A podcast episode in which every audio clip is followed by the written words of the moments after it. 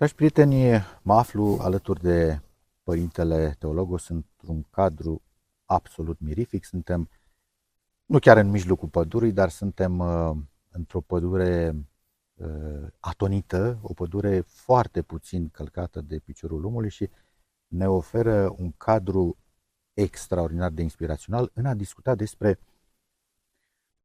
un subiect, uh, un subiect foarte veninos. Și încerc să-mi aleg cuvintele cu atenție pentru că nici nu vreau să supralicitez subiectul, dar nici nu vreau să, uh, să rămânesc cu impresia că uh, merge și așa, cum din păcate unii dintre noi mai spun. Părinte, sunt convins că și dumneavoastră ați auzit, fără să vreți, pentru că locul în care vă aflați, Sfântul Munte, a ajuns să fie și un receptor al tuturor problemelor noastre nerezolvate. Uh, ați auzit și noastră despre câteva defecte ale comportamentului nostru care în momentul de față se manifestă și prin videochat, jocuri de noroc, dependența de droguri. De ce le-am pus pe toate, de ce le asociez în aceeași compunere? Pentru că ele sunt simbiotice. A, aproape că nu pot una fără cealaltă și v-aș ruga pe dumneavoastră să faceți în primul rând un comentariu despre acest fenomen care uh, se află într-o uluitoare creștere și într-o evoluție absolut îngrijorătoare și dacă sunt și exemple pe care uh, le-ați întâlnit cumva recent în discuția cu uh, pelerinii care vă vizitează, cred că ar fi foarte util să fie cunoscute și de, de publicul nostru drag. Da. E, de toate, toate astea sunt forme de drog, adică forme ale unei mari patim care se numește iubirea de plăcere. E, ce se întâmplă? Senzația de plăcere trupească este generată de o reacție chimică. Se știe, cu dopamină și mai departe, nu intru în detalii. Puseu de dopamină. Da, da, da. E, această reacție chimică nu împlinește persoana umană, că nu are cum să împlinească o persoană o reacție chimică, da? niște substanțe. Dincolo de asta, creierul, toată personalitatea umană, dar în principal creierul, dacă se vorbim din punct de vedere trupesc, toată personalitatea umană încearcă să, să se echilibreze astfel încât să-și păstreze libertatea uh, relativ la acest, această mare plăcere care vine să, să o ataci. Da? Pentru că plăcerea, plăcerea care vine asupra omului îl înrobește pe om. Da? Omul încearcă, încearcă să se elibereze de treaba asta și atunci creierul generează o, cum să zic, o, stare, o stare contrară la uh, acel pușeu de dopamină. Deci, dacă creierul încearcă să se adapteze și încearcă să aducă pe om și în general personalitatea umană încearcă să, să, să se aducă în punctul de neutralitate, în punctul de maximă vigilență, asta înseamnă că mâine am nevoie de un stimul mai puternic decât astăzi ca să simt aceeași plăcere. E, omul păcătos care este distorsionat, dorind această, această plăcere în continuu, clar că va avea nevoie mâine de un stimul mai puternic și mai puternic și mai puternic și mai puternic. Și asta duce la o spirală foarte întunecată, care de fapt este spirala adicției. Îl duce pe om în, în robia sa față de, față de patimile astea, care, după cum spuneam, dar de faptul că se bazează pe reacții chimice, pe senzori, da, așa, organe de simț, niciodată nu o să împlinească pe om, niciodată. Și deci omul va deveni din ce în ce mai, ro, mai rob și din ce în ce mai trist. Mai trist pentru că nu este, cum să zic, sufletul lui nu este împlinit, adică nu, nu simte satisfacția pe care o are numai în Dumnezeu, sufletul uman. Ei, și deci, într-adevăr, toate astea vin la pachet, care se, pentru că toate astea sunt forme de drog, de diferite intensități, bineînțeles. Videochat, nu am experiența, nu, dar nu, aș vrea, știu, dar, dar, dar, dar, sigur, știu de la oameni, adică imaginez ce este videochatul, știu de la oameni, așa, și știu că provoacă mari, mari probleme. Odată e vorba de faptul că femeia se îndurizează foarte tare, se ajunge, clar, deci dacă bărbatul are o anumită duhovnicie, e clar că apare divorțul la un moment dat și mai departe. Femeia își pierde delicatețea și femeia devine foarte obraznic, aș putea spune, adică nu ține seama de nimic, de absolut nimic pentru treaba asta. E adevărat că există o anumită categorie de femei care sunt abuzate, adică sunt niște rețele care sunt foarte agresive pe tema asta și abuzează pe săracile fete și le pun să fie filmate acolo și aici este altă discuție. Vorbesc, odată, odată vorbind de cele care doresc ele, de la ele însele să facă treaba asta și atunci, într-adevăr, devin foarte, foarte dure și foarte amare. Foarte, foarte amare. Pe de altă parte, dacă e vorba, cum spuneam, e vorba că sunt abuzate, adică sunt tiranizate, de fapt, sunt ținute sclave, acolo săracile, mare problemă pentru că ele se tem, inclusiv pentru viața lor, da, sunt bătute, o întreagă poveste. Deci oricum, oricum am luat-o, clar are, are efecte foarte nefaste asupra, asupra femeii și din cauza asta chiar recomand oameni buni să nu vă uitați la așa ceva. Întâi de toate vă distrugeți mintea, că e o formă foarte puternică de drog și în al doilea rând le, le distruge și pe cele care se uită pentru că cei care, cum să spun, cei care fac treaba asta sau dacă sunt stăpânii lor care se comportă niște stăpâni de sclavi sau dacă sunt ele însele, le dăm mai multă apă la moară să facă treaba asta. Să facă treaba da, asta. validează practic da, activitatea. Validează activitatea asta. Înțelegi? Și atunci asta le distruge. Am înțeles de la un cunoscător, din păcate, nu știu, așa că asta se amestecase și se pocăise după aceea, adică ieșise de acolo, că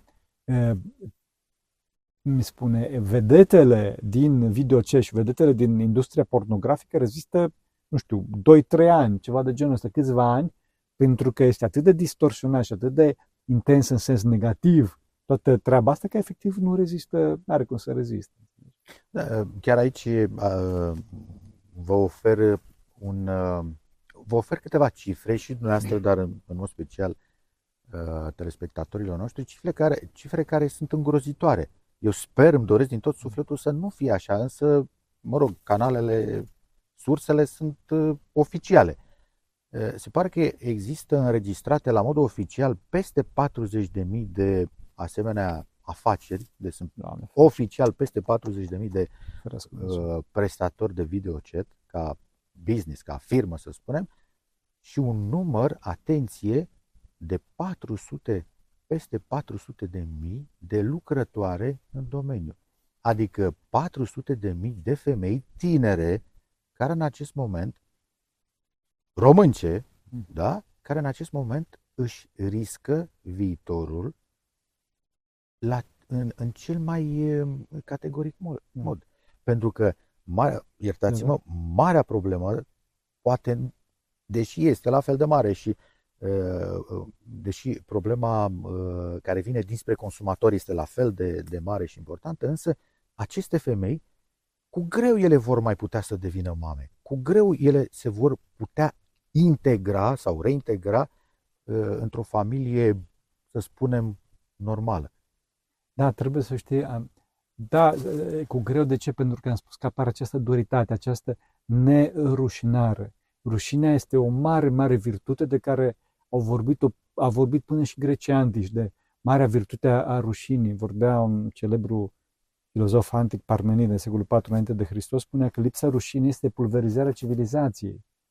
Ehm, omul are nevoie de sfiiciune, are nevoie de întreagă cugetare, are nevoie de rușine, astfel încât să se oprească de la lucrurile astea, de la centre aceștia foarte puternici de plăcere, care distrug mintea și țin mintea acolo.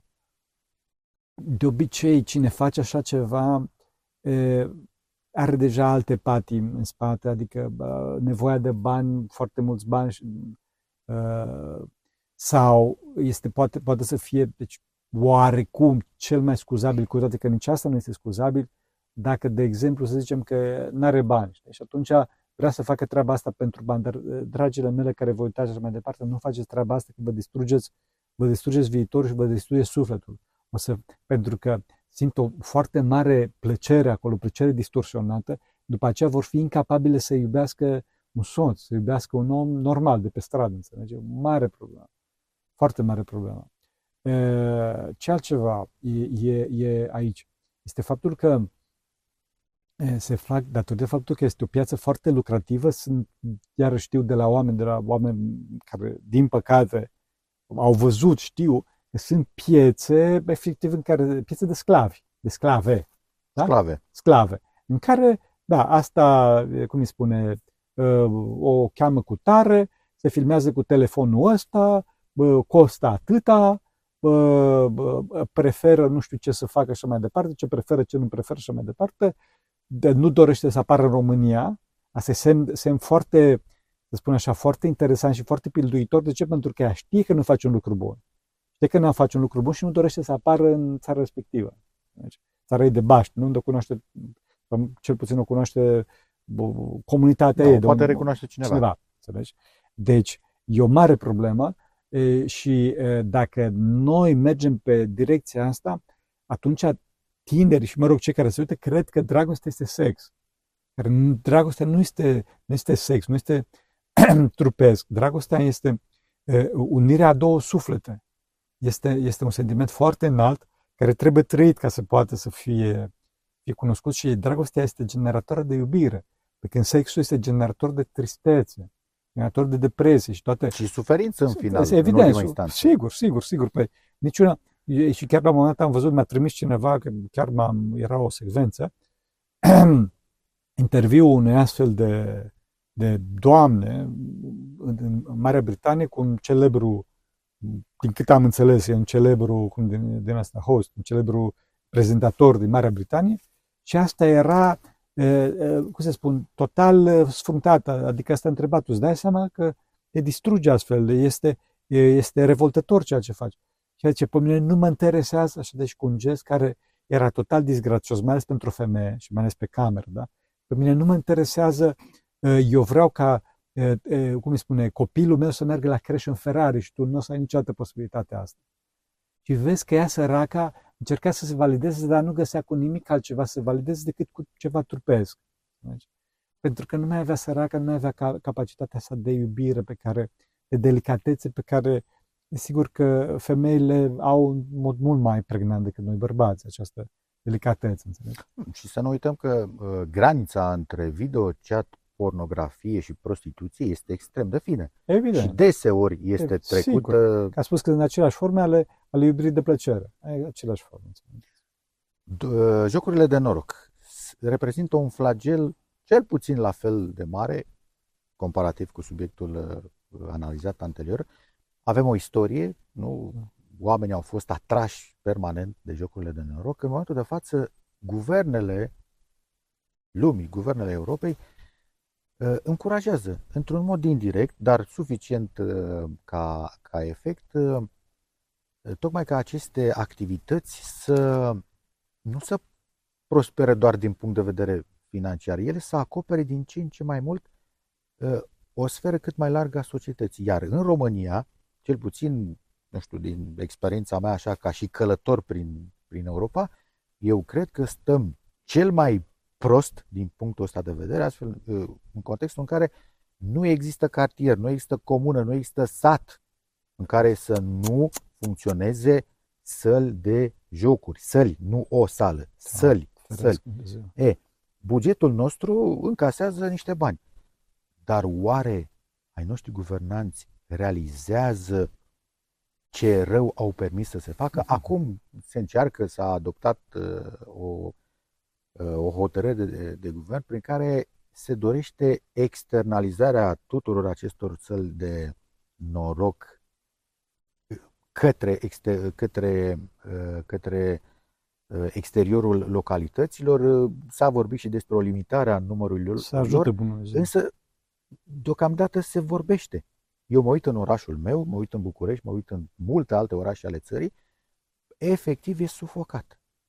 Bun, oameni foarte mulți se nenorocesc. Uneori își pierd familia, își pierd, da, își pierd avuția familia, și da, tot. ajung inclusiv la, uh, la gesturi, da. gesturi extreme, da. se, suni, se sinucid și fizic. Da, da, ferească Dumnezeu. Chiar, chiar acum știu un caz pe tema asta. Într-adevăr, deci este o fată foarte inteligentă, care, datorită jocurilor de noroc, a pierdut tot, așa și pe pragul sinuciderii. Și a trebuit, a trebuit diferiți, așa, mă rog, fețe biserice și să dea bani. Efectiv să dea bani fetei astea ca să-și plătească datoriile, ca să nu se sinucidă. Bun, ea este un caz. Însă e, noi vedem se spune alt caz. sute mii.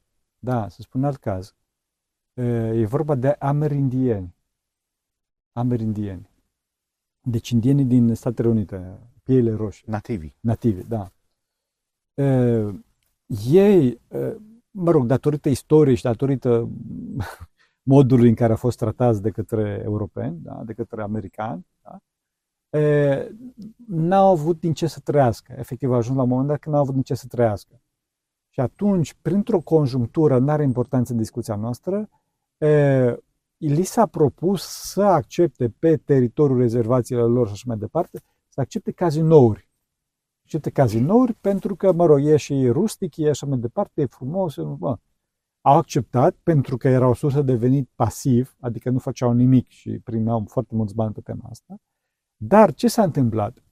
Uh, au început și ei să meargă acolo să joace și la ora asta căpetenile lor regretă amarnic amarnic și au ieșit chiar pe post și chiar am văzut și o filmă și mai departe, regretă amarnic lucrul ăsta că și-au distrus efectiv seminția. au distrus seminția, de ce? Pentru că cu această, cu această formă de drogă, deci cu toate substanțele astea chimice, că am spus de spirala asta a adicției, a, au ajuns să bea foarte mult, au ajuns să se drogheze, au ajuns într-o mulțime de lucruri și și-au pierdut acea ingenuitate, acea curățenie care era caracteristică pentru pentru amerindieni pe care o știam oarecum, dacă dorești, din, eu știu, din literatură de specialitate, din artă de specialitate. Și noi putem observa, dacă vrem să ne uităm cu atenție, exact aceleași simptome care au apărut, chiar dacă, să spunem, undeva de vreo 10 ani putem vorbi despre un fenomen generalizat, dar iată că sunt 10 ani plini de intensitate și eu cred că toți suntem responsabili. În primul rând, cei care guvernează această țară, cu, cu care este prețul pe care îl plătește Cristi, poporul român? Cristi, e dificil pentru guvernanți, pentru că de fapt ce înseamnă joc de noroc? Da, ok, uh, bun, e, e automatul ăla care uh, te joci acolo. Da, dar să nu uităm că pe celulare, astăzi cineva își poate, își poate, cum îi spune, își poate instala un joc care nu plătește nimic la stat și mai departe se joacă acasă și devine devine praf și pulbere. Eu știu cazuri de, de copii care și-au omorât părinții și-au împușcat părinții, mai că s-au omorât, că s-au ajuns la urgență, din cauza jocurilor. Că, ăștia, că părinții, părinții au luat, am făcut un întreg clip pe tema asta, se numește, cum se numește, cea mai mare ispită a omului, da? despre jocurile pe calculator, jocurile video, care efectiv duc la niște, la niște faze foarte urâte. Deci, dacă, dacă statul, cum se spun, trebuie să facă ceva și trebuie, după părerea mea, este educația. Adică să spune că toate jocurile astea sunt forme de drog și sunt făcute în mod special să fie forme de drog, înțelegi? Adică sunt proiectate astfel încât să ținem pe om dependent acolo. Deci tu la jocurile respective, dacă tu vorbești de jocuri de noroc, deci asta înseamnă că uh, există și posibilitatea unui câștig. Fraților, nu există. Din punct de vedere matematic, învățați, faceți statistică și așa mai departe, posibilitatea de a câștiga este mult, mult, mult mai mică. Se poate întâmpla una la nu știu cât. Trebuie să știți că este o vorba de o curbă exponențială, ceva de genul ăsta. Deci, deci probabilitatea ca să fie aproape de a câștiga este mare, dar probabilitatea să câștigi într-adevăr e foarte mică. Nu e vorba de o curbă exponențială, ceva care merge de genul ăsta. Bun, și din punct de vedere duhovnicesc, lucrurile cum stau? Pentru că, până la urmă, pe noi ne interesează mult mai mult ce se întâmplă cu sufletul omului care ajunge să fie dependent, iată, și de jocurile de noroc. Da, e clar, am spus, e formă de drog. Deci dacă, dacă odată omul dă cu piciorul la tot ceea ce înseamnă persoane, adică dă cu piciorul la tot ceea ce înseamnă focar de iubire, că persoana este focar de iubire, se simte singur, se simte uh, neîmplinit, uh, uh, pierde, își pierde viața, uneori chiar la propriu, da? și ca figură de stil. Și dacă moare în starea asta, atunci el în veșnicie va fi într-un sevraj. Că veșnicie va dori să joace la păcănele, că am înțeles că așa se numește. Generic, să Generic, spunem, da, păcănele, da. da. da. La jocurile, la jocurile de, de noroc, în continuu va dori să joace, dar după moarte, bineînțeles, nu va mai exista această posibilitate. Atunci lucrul ăsta îl va chinui în continuu, va chinui în continuu. Asta este iadul. Iadul, după că am spus de foarte multe ori, Iadul, e foarte bine să repetăm de Așa, fiecare da, dată. Exact, te rog să mergi. Iadul este uh, dorințele potențate la maxim care nu mai pot fi împlinite niciodată. Asta este iadul. E, și al treilea uh, motiv al întâlnirii noastre de astăzi este uh, consumul de droguri, care, iată, și în România vedem în ultimele săptămâni brusc și politicienii și, să, zi, să spun, uh, persoane care lucrează în instituțiile de forță care ar fi trebuit să mențină un control cât mai atent asupra acestui fenomen, se trezesc ca din somn și se miră uitându-se la alții, vai ce se petrece la noi în societate. Uh, mi-aduc aminte discuții de acum 10, 12, chiar 15 ani cu ofițeri din cadrul Brigăzii de Crimă Organizată, mai ales în zona antidrog, care atunci spuneau, omule, nu avem niciun control. Habar n-aveți cât de extins este acest fenomen. Vorbim de 12-15 ani. Iată că acum, cu toții ne trezim, vedem cum uh,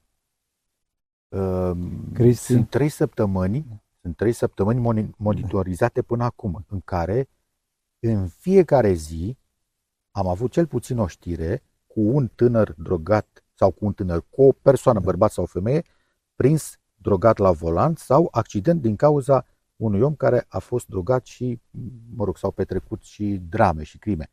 Asta în prim plan.